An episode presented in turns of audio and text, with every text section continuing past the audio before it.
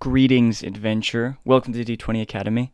I'm your host, Shallow and today is episode 20 Gods and Goddesses.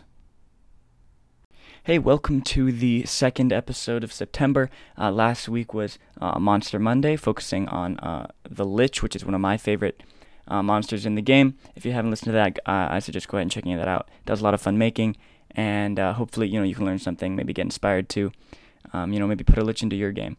Um, today, um, I'm going to be talking about the main topic, which is kind of religion, gods and goddesses uh, in Dungeons and Dragons. Um, I've kind of split that up in, in, into three kind of sections: uh, religion in D and D, religion in your campaign, and then the pantheon.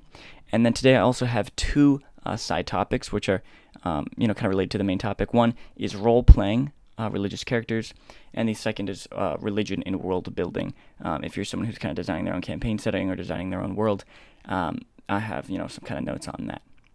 Um, if you uh, kind of want some updates for for the podcast, um, you know, want to learn about the episodes that are coming out next week and uh, other cool things, you can go ahead and follow uh, on Instagram at the D, uh, at D20 Academy Podcast.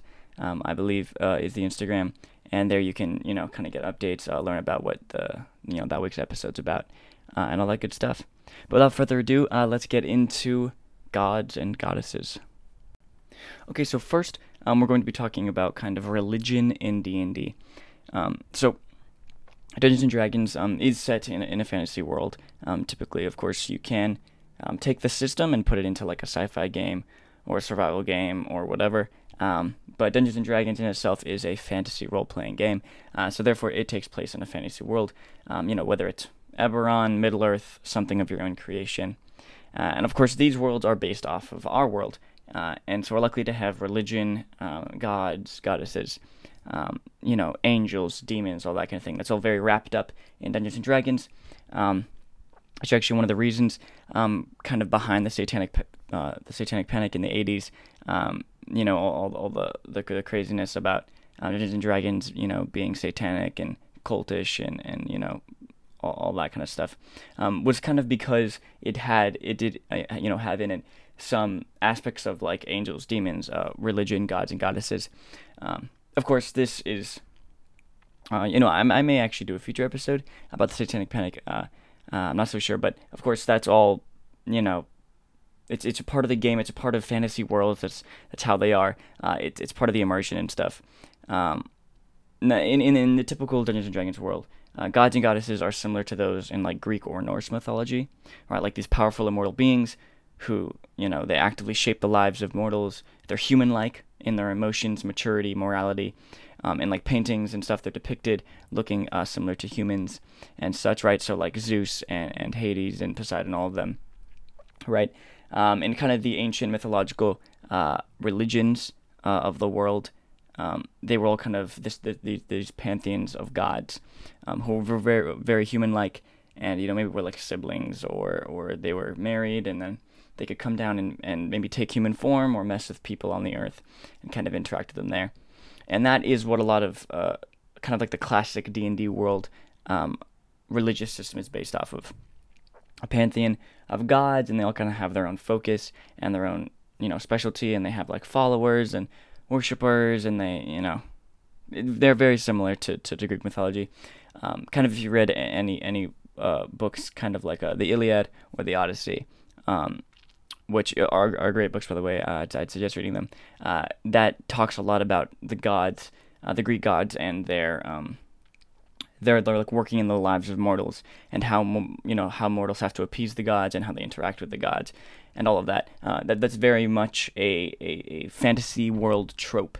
Um, so, you know, play, uh, sorry, no, I was say Player's Handbook.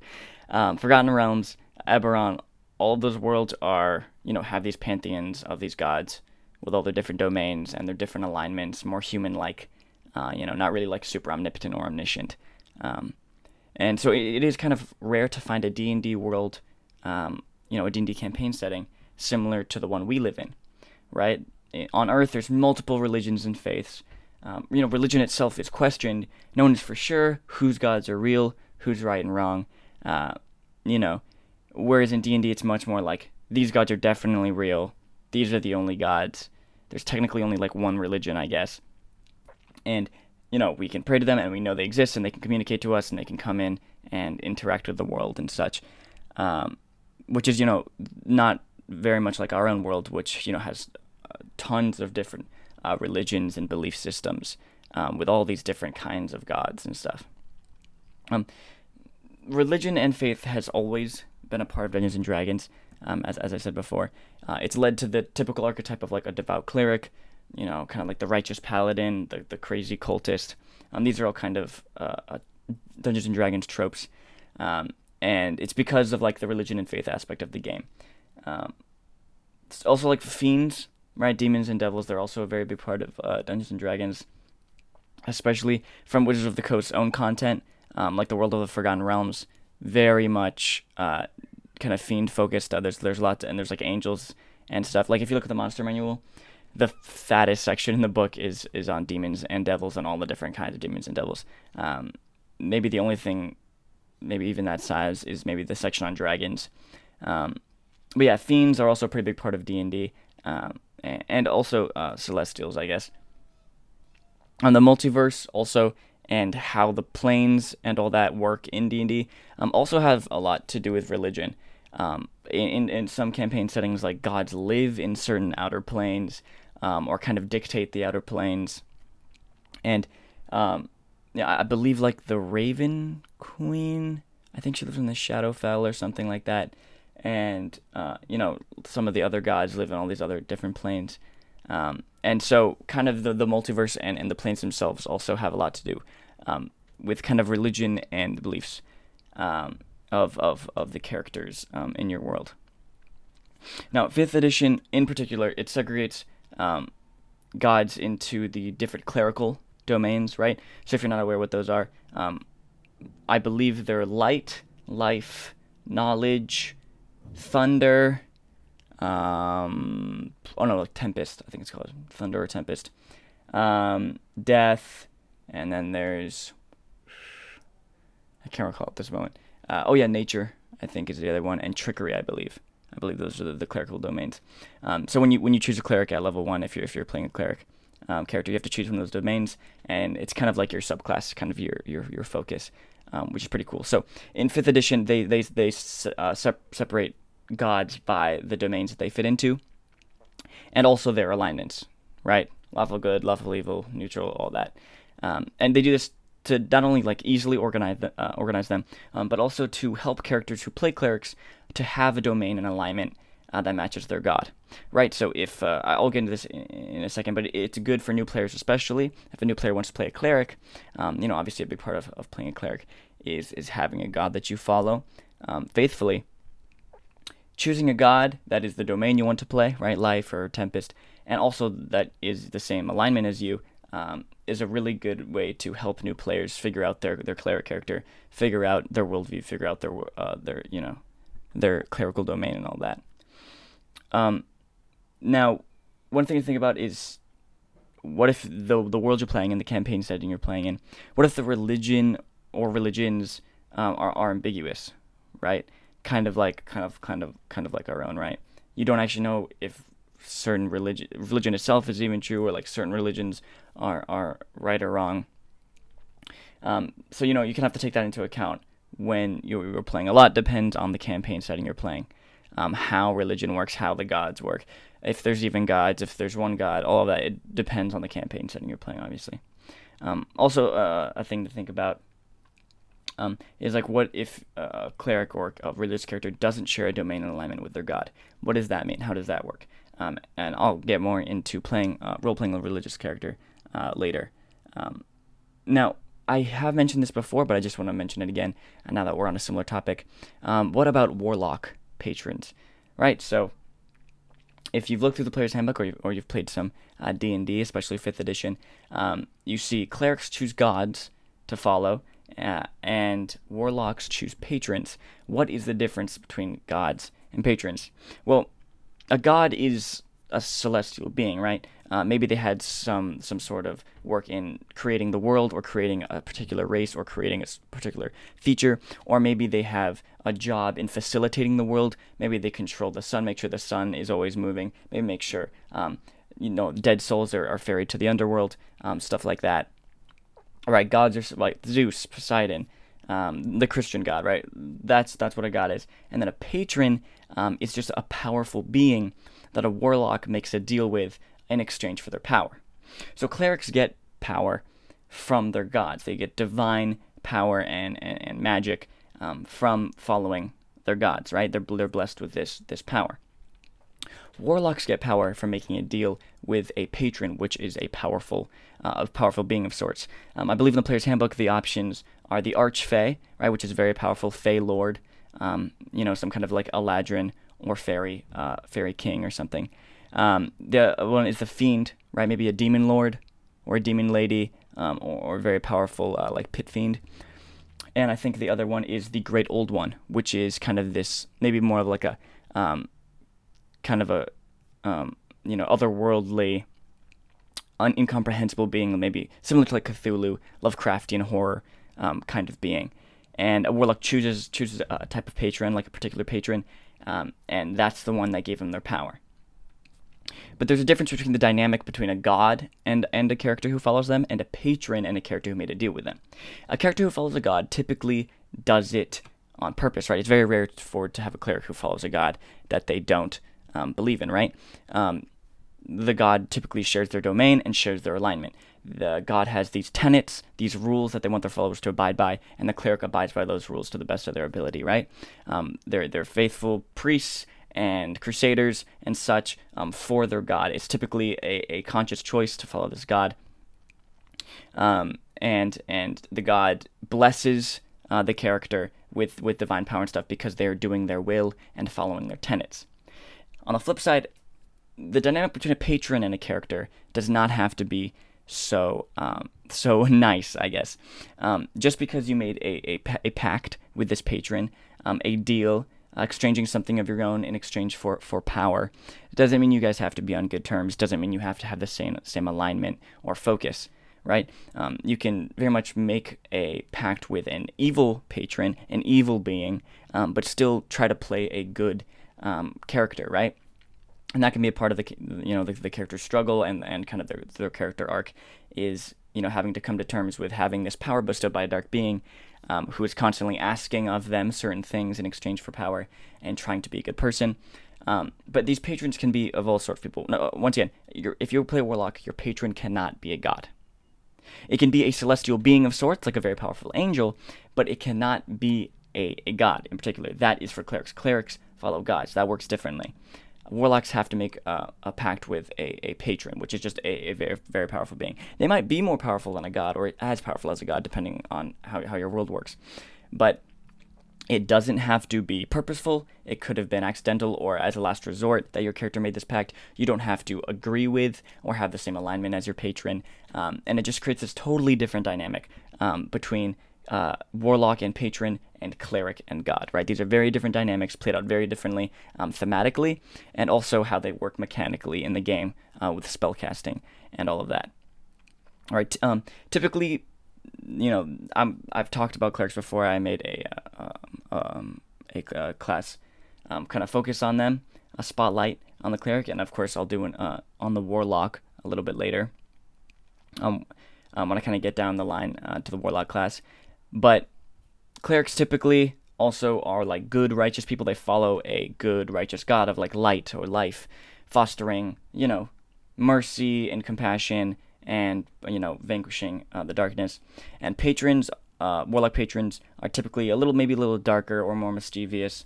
Um, just be, warlock kind of has you know kind of a, a dark evil connotation um, but you, you know as a warlock character you don't have to necessarily be um, dark or evil um, but these patrons they may be really good they may be really bad.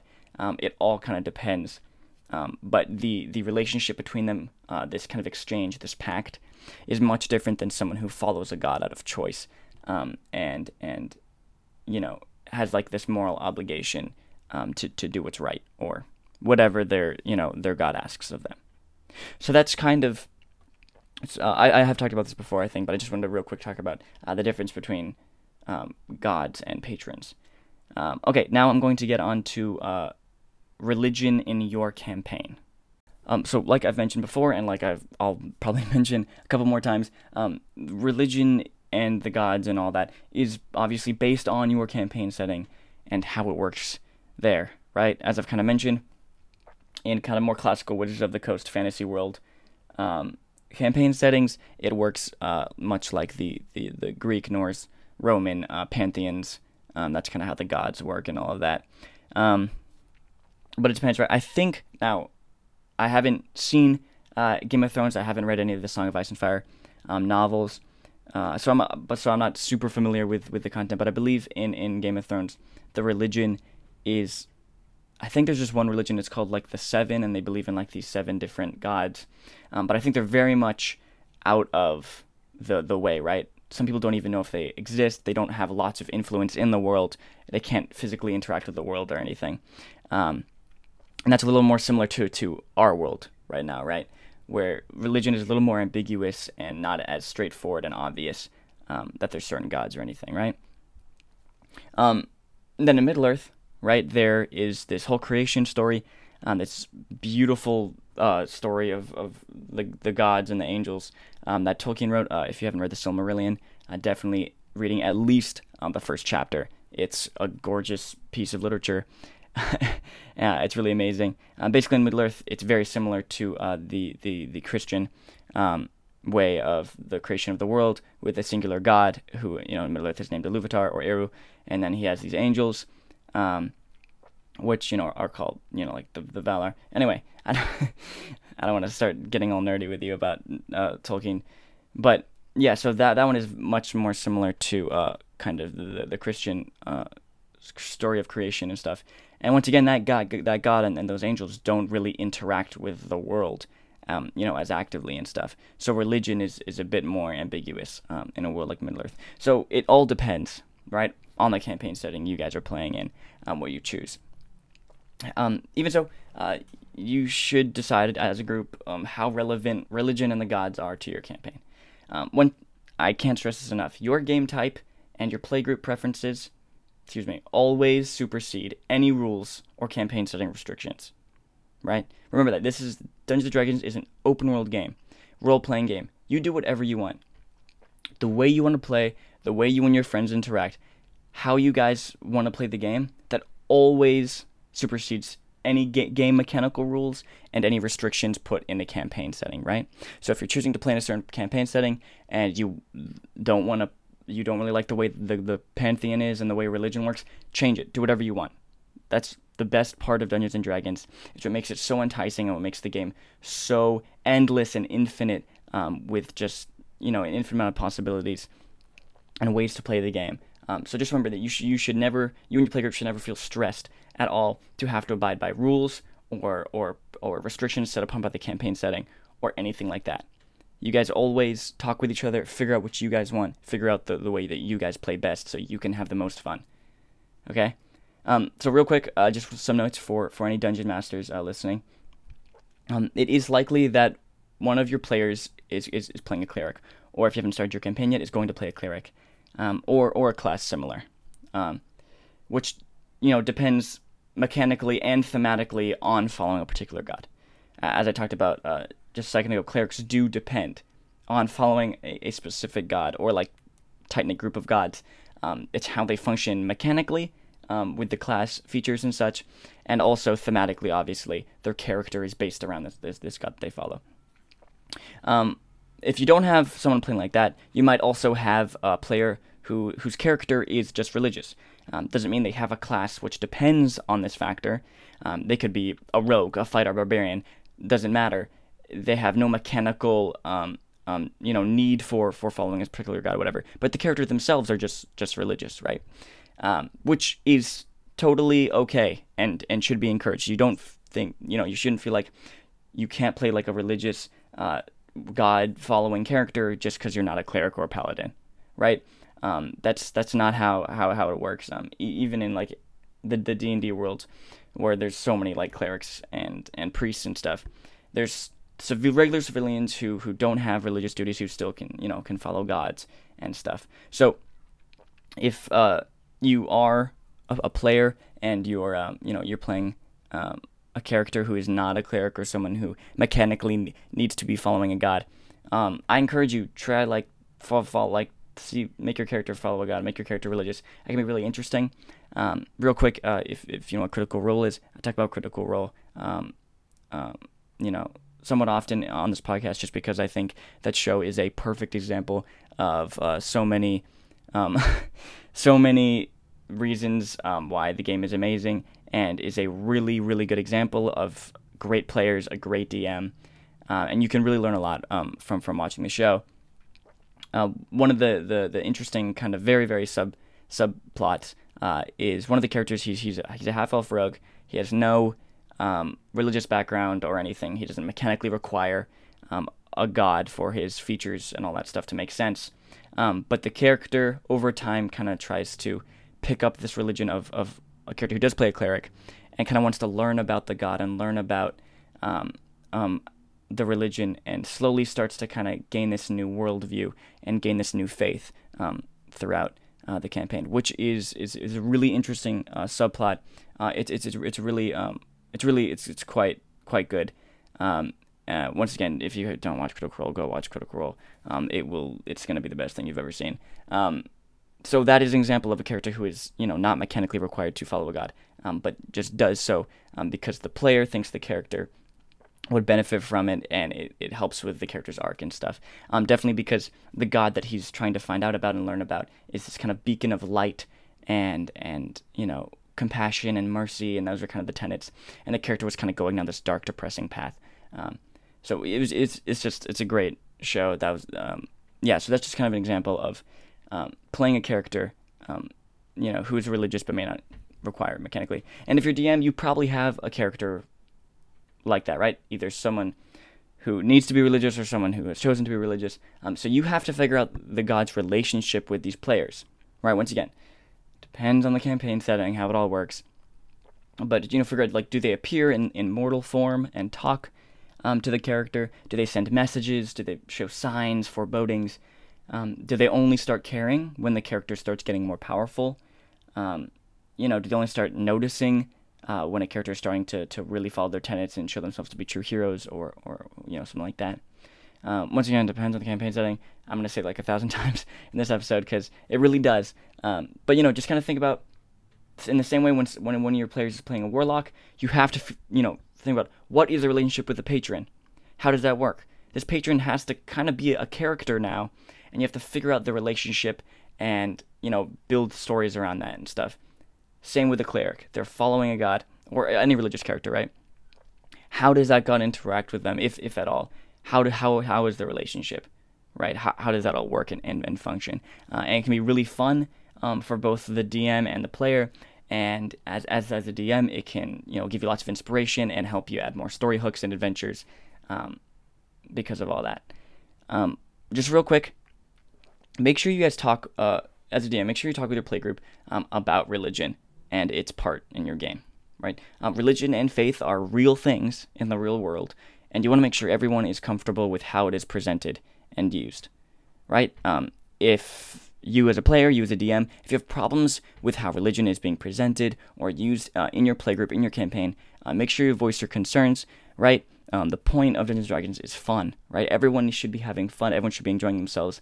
And if uh, maybe something to do with how religion or the gods or whatever or, or priests or whatever are, are portrayed in your game. Is making you uncomfortable. Make sure you you know you voice your concerns so your playgroup can change things and make sure it's comfortable for everyone uh, in the playgroup so that everyone can enjoy themselves and have fun. Right? This is this is obviously the same with uh, you know tons of other things. Make sure if something's making you uncomfortable that you um, you know can talk it out with, with your friends talk it out with the people you're playing with um, so that you guys can, can figure it out together and make sure that no one is uncomfortable or you know no one is getting offended or whatever. Um, so you guys can just enjoy your game, right? Nobody else is experiencing this game except you guys, right? Um, in the rare case that like you, you're, you're streaming it or putting it up on YouTube, um, only you guys are experiencing this thing, so you don't have to worry about and you know the masses, you know any other people like making fun of you or whatever, or or you know criticizing you because maybe you were getting offended or you're feeling uncomfortable because of a thing. It's just you and your friends, so make sure you you know, you voice your concerns if, if something about religion or any part of your game, right, is making you uncomfortable. Just real quick wanted to, to explain that. Um, and now let's uh, let's get on to uh, the pantheon. So as I've talked about before, um, the typical D and D campaign setting, right, Forgotten Realms, Eberron, all that, um, has an array of gods, right? They have names, domains, alignments, tenets, etc. Um, so these gods make up that world's pantheon. So I've used that word a couple, uh, word a couple times here. Um, so if you're kind of confused uh, what that was, a pantheon is like the collection of gods um, in, in, your world. Um, so for example, like the Greek pantheon is like Zeus, Poseidon, Hades, Athena, Hera, right? You know, like the the, the Greek god, the the the the ones who live on uh, you know Mount Olympus and stuff. That's kind of the the Greek pantheon. So um, most most uh, D&D campaigns uh, campaign settings that I've explained are similar to kind of Greek, uh, Norse, Roman mythology, and so they have a pantheon. Um, while a lot once again depends on your campaign setting, um, here's some things to think about um, about the pantheon. Um, what are the relations between the gods? Is there a conflict? in the pantheon? Is there multiple conflicts? Um, how long have these conflicts been going on? How will these conflicts be resolved? How can these conflicts be re- resolved? Who's involved in the conflicts? Um, within the gods in the pantheon, are there varying power levels? Is everyone equal in power? Are some more powerful than others? Right, in the Roman one, uh, Zeus is the, the king of the gods. He has the most power. And second to him are Poseidon and Hades. They also have considerable amounts of power, uh, much more than gods like Hermes or Dionysus or something like that. Um, are the gods in the pantheon related? Um, maybe they're siblings, maybe they're spouses, uh, maybe not at all. Um, how does there being multiple gods affect the world? Right. So, so something to think about always uh, when you're when you're running a, a campaign uh, in your D and D campaign. It doesn't matter if you have one god, multiple gods, ambiguous religions, whatever the everything about the game, even beyond religion, even talk just any really any topic about the game, it all comes down to how does it impact and change the world of the characters. Right? The game follows the player characters, follows their adventures, follows their stories, their their personal arcs, um, their friends, their enemies, their battles, their wins, their losses. So everything you think about in the game especially religion and the gods, you have to think about it in the sense how does this impact them? How does this impact the world that they live in? How does this impact their experiences? Um, because it always comes back to them. That's what the story follows. That's what D and D is about. So you always want to make sure um, when you're when you're planning things, thinking about these questions, don't get off track. Don't get super deep. All you have to figure out is you know, think about all these. There's conflicts in the pantheon. They all have different varying power levels. There, are, these ones are married. These ones are siblings. How does this affect the world? How does this affect the party's experiences, their adventures, their stories? Okay.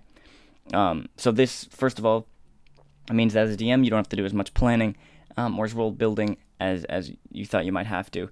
Um, but it's just you always want to make sure that that's the forefront focus in your mind um, whenever you're planning about anything, uh, whenever you're um, thinking about you know any part of the game, the multiverse, the gods, whatever. It's always how does it you know impact the world and interact with the world that the party is living in, that the party is experiencing. Now I'll get more into designing gods into Pantheon later um, in the episode, um, but just keep these things in mind. Um, also, having gods look over different domains or alignments uh, can be really useful in setting up factions and followers in the mortal, mortal world, right? So if you look at something like the Forgotten Realms, um, if you look at a god whose domain is maybe uh, war and their, uh, you know, their lawful evil, followers of this god um, are typically going to be lawful evil and oriented towards battle. If you have a god um, who has the domain of nature and is lawful good, the characters who follow them, the NPCs, the PCs, whatever, are typically going to be lawful good, right? And focused on nature, nurturing it, protecting it, um, stuff like that, right? So because fifth edition has you know helpfully uh, segregated the gods and all that stuff into domain and uh, alignment, it makes it really easy to figure out what these gods' followers are up to and what they're doing and what their goals might be right? Um, if you have a, a, world with a pantheon, like the Forgotten Realms or, you know, like, like the Greek pantheon, you're going to have these different groups of, of, of people who follow the different gods. And what are their goals? How do they get to those goals, right? It, it, it's very easy to figure those out by just looking at the god's domain and their alignment, right? It you know, helps dictate the focus of the of the followers, um, how they see the world, how they'll treat people, how they treat nature, how they treat life, how they treat death is is very dependent on the god's alignment and the domain. And so having those two things is, is very um, it makes it much easier for for a DM and and and a player to figure out um, how characters, uh, you know, religious characters work and how the how the, how they see the world and how they act, and and all of that. Um, now this even goes beyond in in if you're you know one of those playgroups who doesn't use alignment, um, that's totally fine. Uh, if you want to learn more about alignment and if you should use alignment or not in your campaign, um, I do have an episode called the Alignment Deep Dive um, that that I recorded uh, earlier on uh, in the podcast. So go listen to that if you if you haven't already. Um, but even if if you're, you're you're someone who's playing a campaign that does not use alignment, um, you know you you want to still figure out some sort of way to show the morality or or be able to um, kind of mark down the way they view the world and and kind of the choices they'll make. Um, it's just alignment is just a much easier and simple way of figuring this out. But if you don't use alignment or you don't like it, you can figure out um, another way to kind of you know help section off these gods and kind of organize them, and then also figure out what what their followers do. Okay, so that was the um that was that was the main topic there, talking about religion, gods and goddesses, um, in Dungeons and Dragons, and your campaign, and all that. Um, so now we're going to get on to our first side topic, which is about role playing a religious character. Okay, so playing a religious character in Dungeons and Dragons uh, it can be really fun and, and interesting, uh, and is also can be really helpful in defining your character's worldview and alignment, um, which I've talked about, uh, you know, somewhat in, in this episode. Um, I myself, uh, as, as, as I've explained, uh, I am not uh, typically a player uh, character. I, I've spent most of my, my Dungeons and Dragons experience um, as a dungeon master. Um, you know, I, I love being dungeon master. Um, but but I have played as as as a player character a couple times, uh, and I have only played one character who is religious. I, I played a, a cleric uh, named Atticus Atticus Turner, I believe, um, and he was a I think he followed um, he was more of like a lawful good character, um, followed a god who who fosters, um, you know, peace, sacrifice, mercy, compassion, um, and it's just it's it's a really fun and interesting dynamic, um, kind of having this external influence uh, on your character, um, and also just for new players and stuff, it's just much it's such an easy way to help define your worldview and alignment and keep your character consistent. Right, one thing that that's really hard um, as as a player in Dungeons and Dragons is playing a consistent character right? Um, now, this doesn't mean that you can never change or have a character arc. Of course, um, that's a really integral part of, of, the game and a part of story.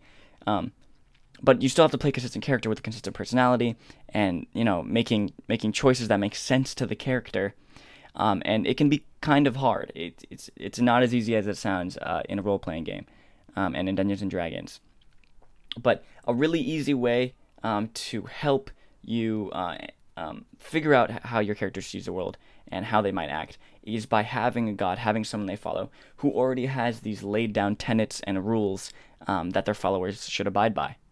So when you already follow a god who has all these rules or whatever, uh, has their own worldview and and uh, and, and this this set of things that uh, their followers should do while on the uh, while in, you know living while in the world, then that is what you are going to want to do, and that is how you're going to see the world as a follower of that god.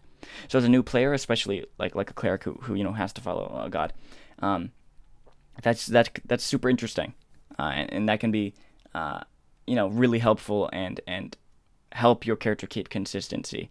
And definitely, if you're playing a character who is not similar to you or does not share the same worldview or morality as you, um, having these kind of tenets and rules already laid down um, by just the god that you've chosen to follow um, can really help um, in, in role playing um, a religious character.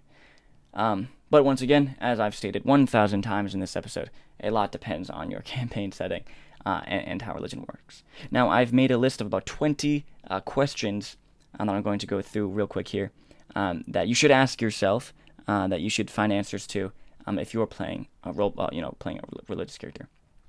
Okay, Why are you religious? Why do you follow who you follow? Why that God and not any others? Do you agree with everything your God agrees with? Do you follow their tenets and rules completely? Do you share an alignment with your God?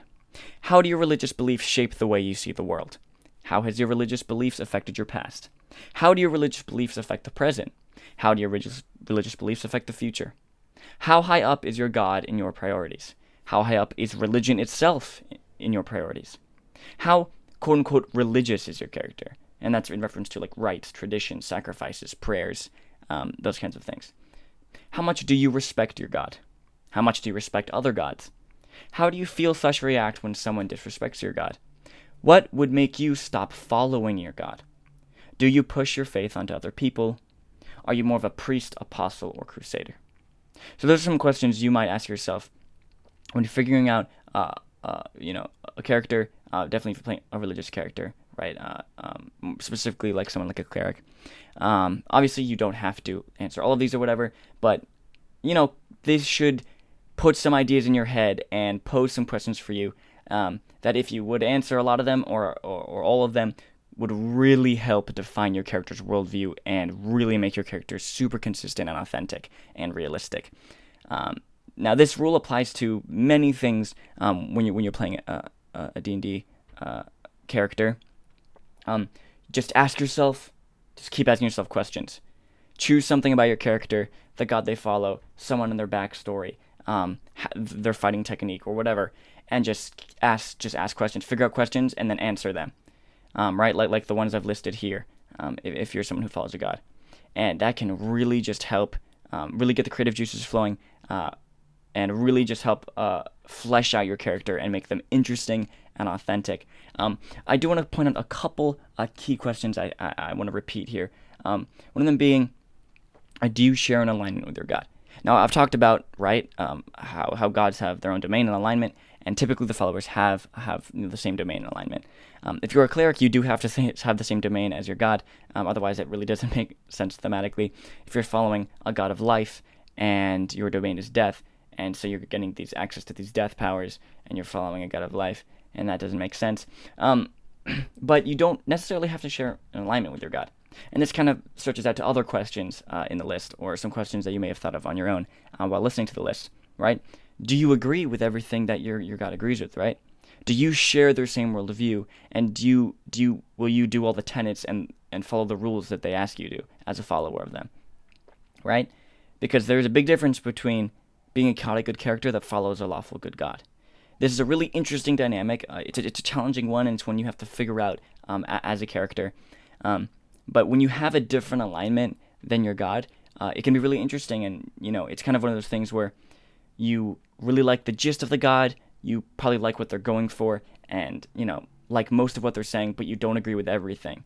And so, how does that affect your character, and how does that affect their faith? Um, so, th- that's kind of an interesting question. Um, another one I wanted to point out is um, what would make you stop following your God? This is a really powerful and, and, and really interesting question to, to ask to ask, right? If you're someone who if you're a cleric or like a character who follows a God, what could possibly happen?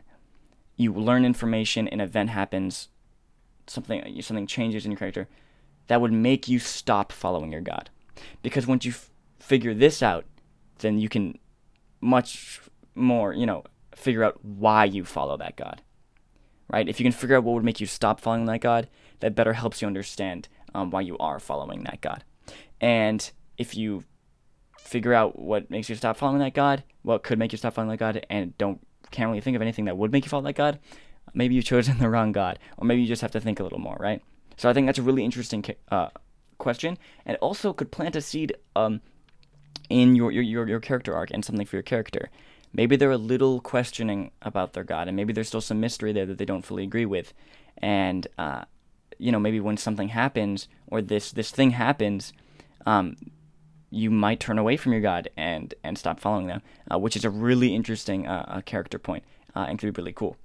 Um, the third question i want to kind of focus in is uh, are you more of a priest apostle or crusader? So if, if you're not at all kind of in like religious circles or understand uh, kind of what those words mean um, a priest is more um, someone kind of like, like a pastor someone who fosters the religion and typically like a, you know maybe like lives in the church or is always by the church and you know kind of they basically they affect other people who also follow the same religion. They help strengthen their faith. They help lead them in prayers and lead them in, in rituals or whatever. That's kind of like a priest. And then there's ap- apostles their goal is to bring their religion to people who do not follow their religion. So priests um, priests work with people who are in the same religion, apostles work with people who are not in the same religion, so they can spread their faith to others. And then a crusader is someone who um, typically fights for um, or goes out for and does goals and and, and completes um, missions um, for their their god, um, which you know are not goals that include getting other people to join the religion. Right? That's kind of more of an apostle's job. Um, so kind of think about maybe where does your character kind of fall. Um, typically, if you're a D&D adventure, you're probably falling someone something like a crusader, um, uh, or maybe maybe maybe like uh, an apostle. In the the uh, the second campaign in Critical Role, uh, once again, go watch that show um, if you love yourself. Um, one of the characters uh, named Jester, uh, she's a follower of this mischievous god named the Traveler, and everywhere she goes, she's always trying to get people to to follow the Traveler and to join her religion. she's not very good at it, um, but either way, she she's always trying to get people to follow uh, her god, the traveler. Um, so that's kind of more of an apostle character, um, where someone who goes out and fights uh, for their god, right? Definitely, if like the god is like, you know, keep the darkness away, fight demons and stuff. Uh, a crusader is is a character who typically goes out and would follow this, right? Go out, fight back dark forces, fight demons and devils and stuff. Um, and yeah. Okay, so that's kind of just some things about um, playing a religious character, role playing a religious character. Some questions to think about when, when, when world building uh, and and all that. So hopefully uh, that helped. And now I'm going to get on to the final topic, uh, uh, the second side topic: religion in world building. So I've talked all about how religion and the pantheon and all that uh, depend on your campaign setting. But what if you're the one making it? Um, so I'm kind of going to be doing these uh, typically at the end of, of most of my episodes um, where it makes sense. I'm going to be talking about, you know, the main topic that I talked about, and then I'm going to talk about how to put it into world build. Right? If you're someone who's building a world, um, most likely if you're you're a dungeon master or a D&D player who, who's building their own campaign setting, or maybe you just are a writer uh, or just someone who wants to build a world. Uh, maybe you're an artist. Um, so I, I want to be able to focus on these different aspects of world building um, as as I kind of go go along. And since this episode is all about religion, gods and goddesses, um, I'll kind of give a brief rundown of um, some things to think about uh, if you are world building and how religion fits in, into world building. Um, now, religion and the you know the pantheon should be one of the first things you consider in world building because it is, for the most part, directly tied to the origin and history of your world. Right? Typically, the creation story of your world and and how how the past has been influenced and all that solely depends on your religion and your gods and and all of that, right? Um, if you look at anything like like Greek mythology, Egyptian mythology, uh, all the creation of the world and, and all these different events in the history of the world, all are tied back to the gods and their relationships and their interaction uh, with the universe and, and, all of that. So, religion is going to be one of the first things uh, you want to think about uh, because it is directly tied to the creation of your world, the origin of your world, and how it all works. Um, it, it can be good also to find a religion to kind of base your own off of. Um, you know, is it more of a classic pantheon like the Forgotten Realms or, or the Greek pantheon? Uh, is it more monotheistic and similar to the Christian faith or, or that in, in Tolkien's Middle Earth works? Um, does it pull inspiration from real and fake religions and have things like reincarnation, indulgences, moral, mortal ascension to godhood, immortality, xenophobia, all of those you know different things you can pull from from different religions, real life or fictional, to kind of get some inspiration.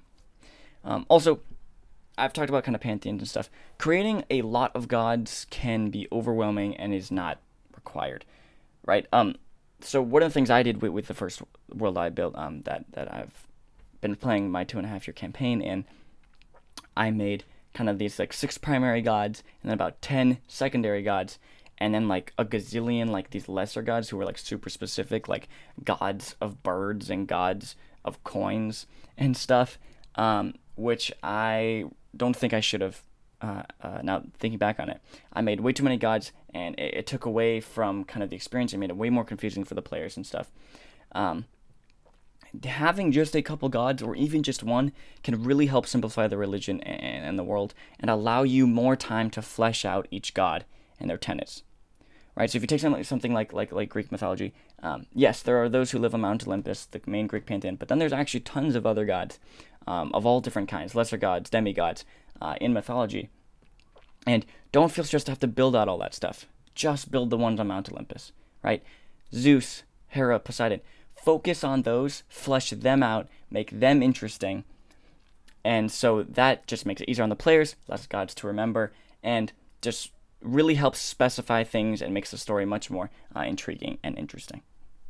Okay, so real quick, some questions to ask yourself. Um, while world building uh, and using religion and world building. Um, how many gods? How powerful are the gods? What are the gods' relationships with one another? What are the gods' relationship with mortals? How involved are the gods in the mortal world? How common are divine slash god induced occurrences? What domains do your gods fall under? How moral are your gods? What does it mean to be a follower of a god? What does it mean to have divine power and or spellcasting? How are the gods connected to the world's origin? Why are people in your world religious? What does it mean for people in your world to be religious? How do gods communicate with one another and or the mortal, world? Can your gods die? How? Can they be resurrected? How? Did the gods create the world or certain aspects in it? Or do they run certain aspects of it? How ambiguous and mysterious are the gods to the mortal world? What is the gods' interactions with the multiverse and other planes? So again, that's a list of about 20 questions, just to kind of kind of get the creative juices flowing. Uh, some things you might want to answer uh, when when designing religion and, and kind of the, the pantheon or whatever uh, in, in, your world and the campaign setting uh, you are building. Okay, that brings us to the end of today's episode. Thank you so much for listening. Um, I had a lot of fun making this episode, and hopefully you had a lot of fun listening to it. Hopefully you got inspired. Hopefully uh, you learned a lot, uh, and you know get excited for, for that next session or planning uh, for that campaign that uh, that you've been wanting to play. Um, once again, uh, for more updates and, and, interesting stuff, you can uh, follow the podcast at D20 Academy Podcast on Instagram, and also. Um, I usually can't say what uh, next week's episode is going to be, uh, just because a lot of things are changing and I have to work, you know, switch some things around and all that stuff uh, to make sure um, I can fit uh, these podcasts in, into into my regular life. Uh, but I, I, can say that next week, Tuesday, um, is going to be the class spotlight on the Druid.